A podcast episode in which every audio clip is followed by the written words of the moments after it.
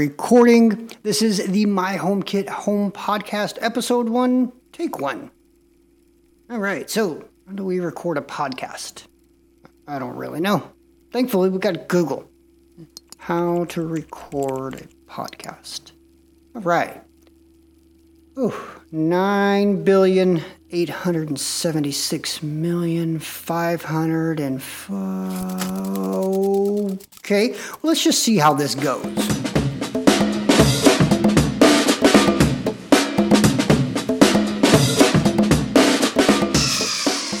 Greetings, Internet, and welcome to the very first episode of the My Home Kit Home podcast. My name is Dustin, and here we look at the smart home with an Apple HomeKit and accessibility focus. Now, if you're joining us from the YouTube channel or our social media, thanks for joining us over here. And if you just stumbled upon us through your favorite podcast app, well, welcome.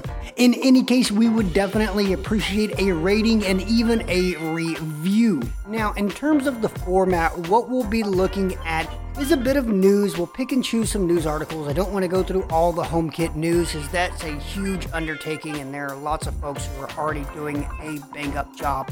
That what I thought we'd do is just sort of pick and choose some news articles, talk about that a little bit, and then maybe look at some short form reviews of different HomeKit and smart home products, and then try to tie those reviews and the news into a more overarching theme in the smart home HomeKit, and accessibility. So let's just go ahead and get into some news. So, as I'm recording this, we are on the heels of the release of the very first thread enabled motion sensor, the Eve Motion. Now, Eve has been a huge player in bringing Thread into HomeKit, and they will be a huge player in Thread as it's adopted through Amazon and Google as Matter starts to roll out. I am very excited about this particular device because not only is it the first motion sensor to support Thread, but it's also the first update of the Eve motion sensor since it was first released some five, six, or seven years ago. And it's got some pretty decent upgrades as well. It's got an ambient light sensor, which the original version didn't have. Of course, it's got Thread, which the original version was using Bluetooth, which I'm not the hugest fan of Bluetooth being used for sensors, but it did seem to work pretty well. I still use it to control the lights on the patio just outside here of the studio, and it does seem to work pretty well. But having increased reliability and speed of thread is going to go a long way. So I'm really excited to see this new addition to the Eve over Thread lineup. If you're interested in checking out more information on the Eve Motion, you'll find links to the full news article as well as the product itself in the show notes. In other news, Aqara. So these guys really don't seem to stop. They're always constantly churning out new products, new iterations of products. They're constantly updating their app, bringing new features to older products. They just, they're really they're getting after it.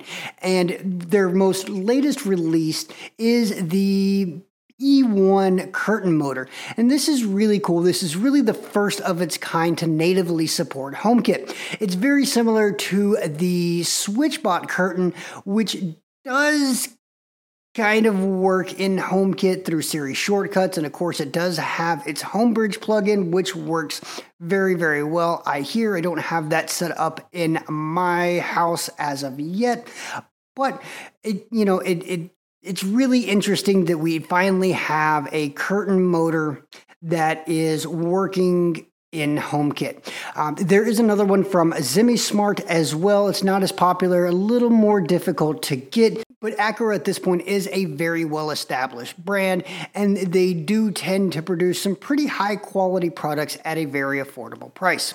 One of the things that I really like about this E1 curtain motor is the fact that you can tug on the curtain in either direction, and the motor will pick up on that and continue moving that curtain, whether it's opening or closing, which I think is really great if you live in a house that where other people just aren't as excited about HomeKit as you. Now, if you live in the house with a toddler like I do, that might cause some problems, but you know, I, I, I haven't tested that out as of yet. I can't wait to see what actually happens when I get my hands on these motors. So definitely subscribe and be on the lookout for those in the future. In other Aqara news, they have also recently released an updated version of their Hub M1S. Now, this isn't the biggest of upgrades or updates to the device itself. It does have some increased security with W PA3 support, and it's also got some updates in terms of what we can do with the ringtones and the sounds that are produced with the device itself. We can now personalize them, which is really pretty great, but I'm not sure that it's worth upgrading if you already have the Hub M1S. But if you are considering getting into the Aqara ecosystem, this is definitely a great way to go. And the last bit of Aqara news that I wanted to talk about was a couple of weeks ago, maybe even a couple of months ago at this point, they released the international version of their motion sensor P1. And I've had it here at the house for that time. And I wanted to kind of give you guys my thoughts on it. So it is an updated version of their original motion sensor, which was pretty solid, but it did have some things that were kind of lacking.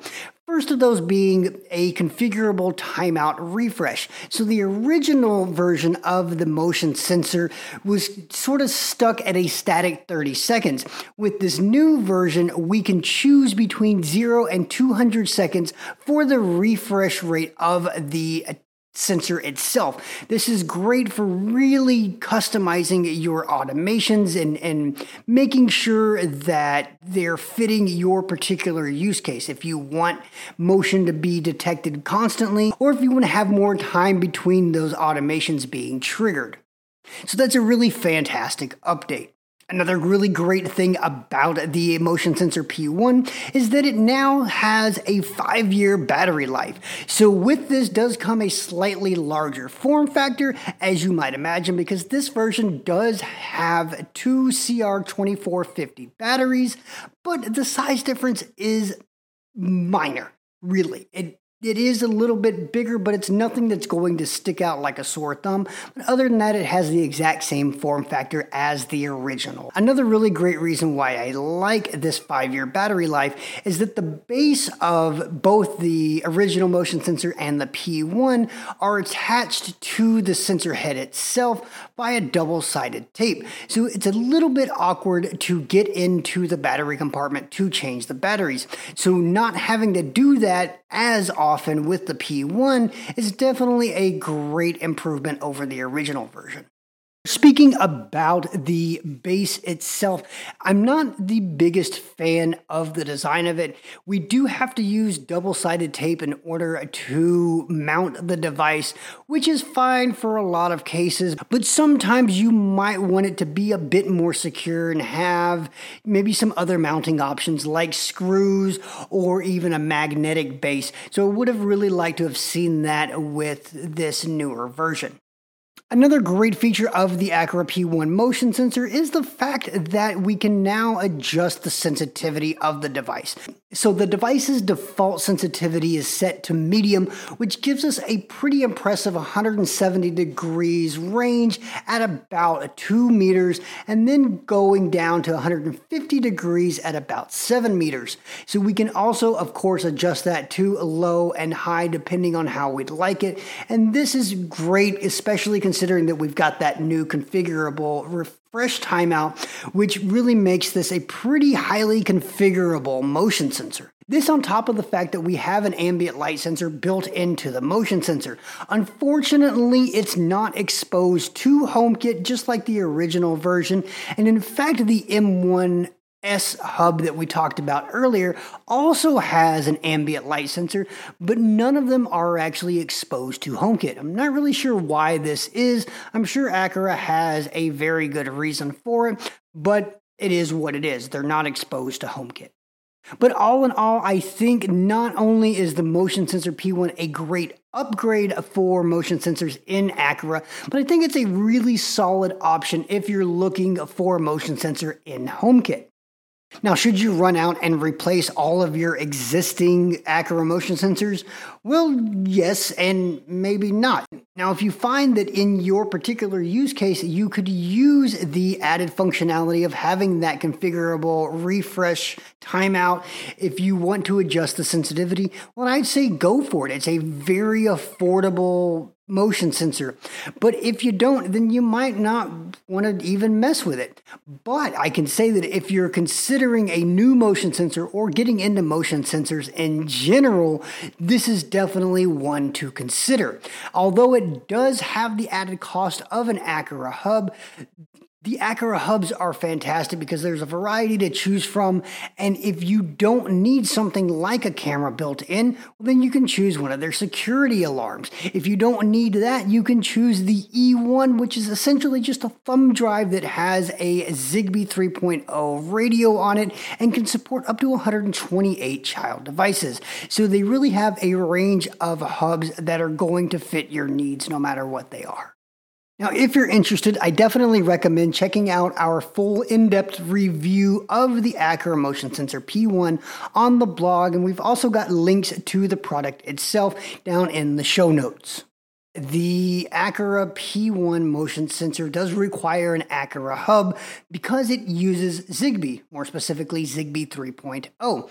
At the top of the podcast, we talked about Eve having released an update to their motion sensor, which uses Thread. And that's what I kind of want to look at here the difference between Zigbee and Thread, and, and really their day to day uses.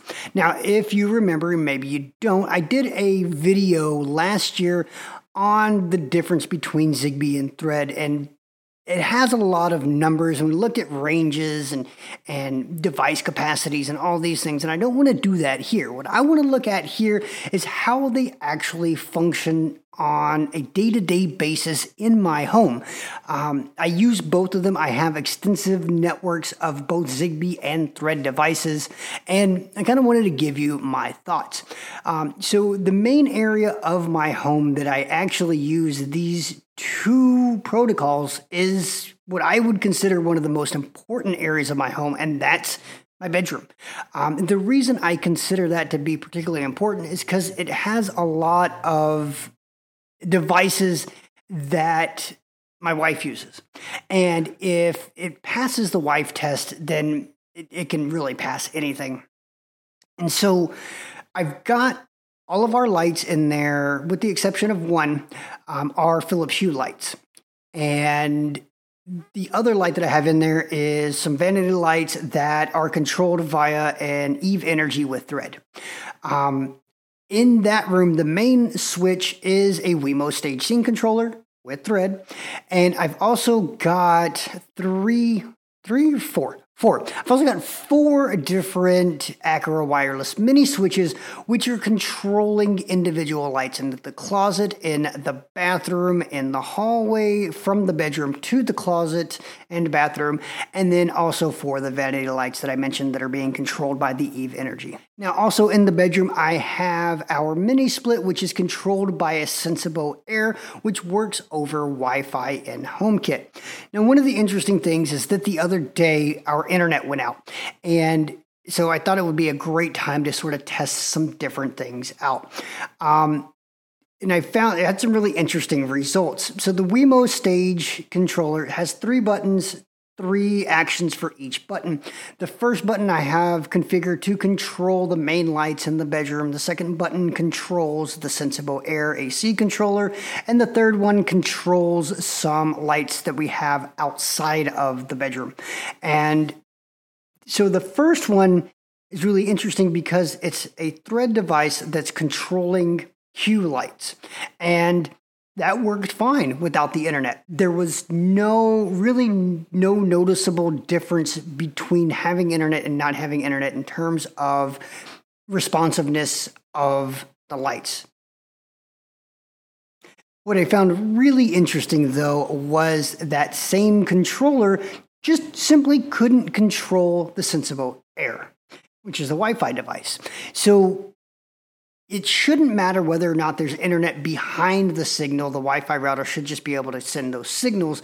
But it was really interesting that it couldn't handle sending the signal to a Wi Fi device, but it did very well sending the signal from a thread device to a Zigbee device via the Hue hub. Um, so I thought that was really interesting. I also didn't have any issues between the two different Zigbee networks that I have in that room, between the Aqara wireless mini switches and the different Hue lights that are in there. No internet, no problem. Both, just everything just worked very, very well. Something I noticed that didn't work so well was when the Zigbee controller, which is an Aqara wireless mini switch, was trying to control the Eve energy to control the vanity lights. I noticed that that one had some issues. It simply didn't work. Very much in the same style as the Wemo Stage controller with the Sensibo Air Wi Fi device. On the Zigbee side of things, there's definitely a wider variety of devices, but that's because it's been around for years and years and years. And so it's a more established protocol. It's more established in the market. Whereas Thread, we're starting to see the rollout of a huge number of Thread devices in a very short period of time. And I don't think that's going to slow anytime soon, especially as Amazon and Google start to ramp up their support for Thread. And as theoretically we're going to see matter at the end of the year, maybe I don't really know. But for me, generally speaking, I'm more inclined to choose a Zigbee device over a Thread device just because it's has that standing in the market and it's probably going to be cheaper as well. But that doesn't mean that Zigbee isn't without its faults. So one of the advantages of using a thread network over a Zigbee network is that with thread, especially now that we have the new version, I believe it's 1.0.3. If I'm, I could be very, very wrong about that. But this newer version of Thread allows different border routers to be considered in the same network. Um, so if you have different border routers from Eero or Apple or, or whoever the manufacturer is, those can now work together instead of being separate thread networks. They can all work together into one happy mesh thread network. And you'll notice that we mentioned a whole bunch of different manufacturers, Apple and and Eero and, and Nanoleaf and, and Google Hubs and, and all of these things. That's one thing that Zigbee doesn't have. So Aqara devices, though they do work in HomeKit, you can't, generally speaking, add any Zigbee device to an Aqara hub. It has to be that particular brand of Zigbee. Um, and so that's really one of the downsides to using Zigbee is that you know you have to choose at least in the HomeKit world anyway. I know it's different if you're using Home Assistant or any of these other protocols. You generally want to choose or you generally have to choose one manufacturer. Now, lastly, I wanted to touch on something that is a bit of a concern of mine, and that's the future of Zigbee. So, Matter is coming at some point, and it's going to have an impact. What that impact will be in the long term is kind of hard to say, but the first specifications that are going to be rolling out are Matter over Thread and Matter over Wi Fi. The interesting thing there is that the group in charge of creating the standard and really standardizing everything is the Connectivity Standards Alliance, or formerly known as the Zigbee Alliance. So the CSA is in charge of creating all the standards and and and licensing for Matter, but also for Zigbee. The first iteration of Matter, the first specifications don't include Zigbee. So what's going to happen with Zigbee? Is it going to come out in the second round of specification? So I'm not really sure on the future of Zigbee. I know that for the foreseeable future, nothing is going to happen to Zigbee. Everything's still going to work. Zigbee devices are still going to be produced. Manufacturers aren't just going to give up on it overnight. But in terms of you know the long term you know Thread will definitely gain more popularity, but you know, is it going to compete alongside Zigbee? Are they going to be developed, you know, at the same rate? There's really some, there's a lot of questions there. Um, and it'll be interesting to see how everything pans out. The good thing is, is that we don't have to choose between these two networks. They definitely can work without a whole lot of interference. I've got a pretty extensive thread network and I've got a ton of different Zigbee networks and they all seem to work fine. I don't really get any interference between all of those different networks. So you don't have to choose one or the other. You can play with both. And I think that about wraps up everything that I have for the first episode here of the My Home Kit Home podcast. Again, if you enjoyed today's podcast, consider rating and giving us a review in your favorite podcast app. Don't forget to check us out on the blog over at myhomekithome.com, on YouTube, and all of our social media at My Home Kit myhomekithome as well. Well, thanks for listening, and we'll catch you in the next one. Take care.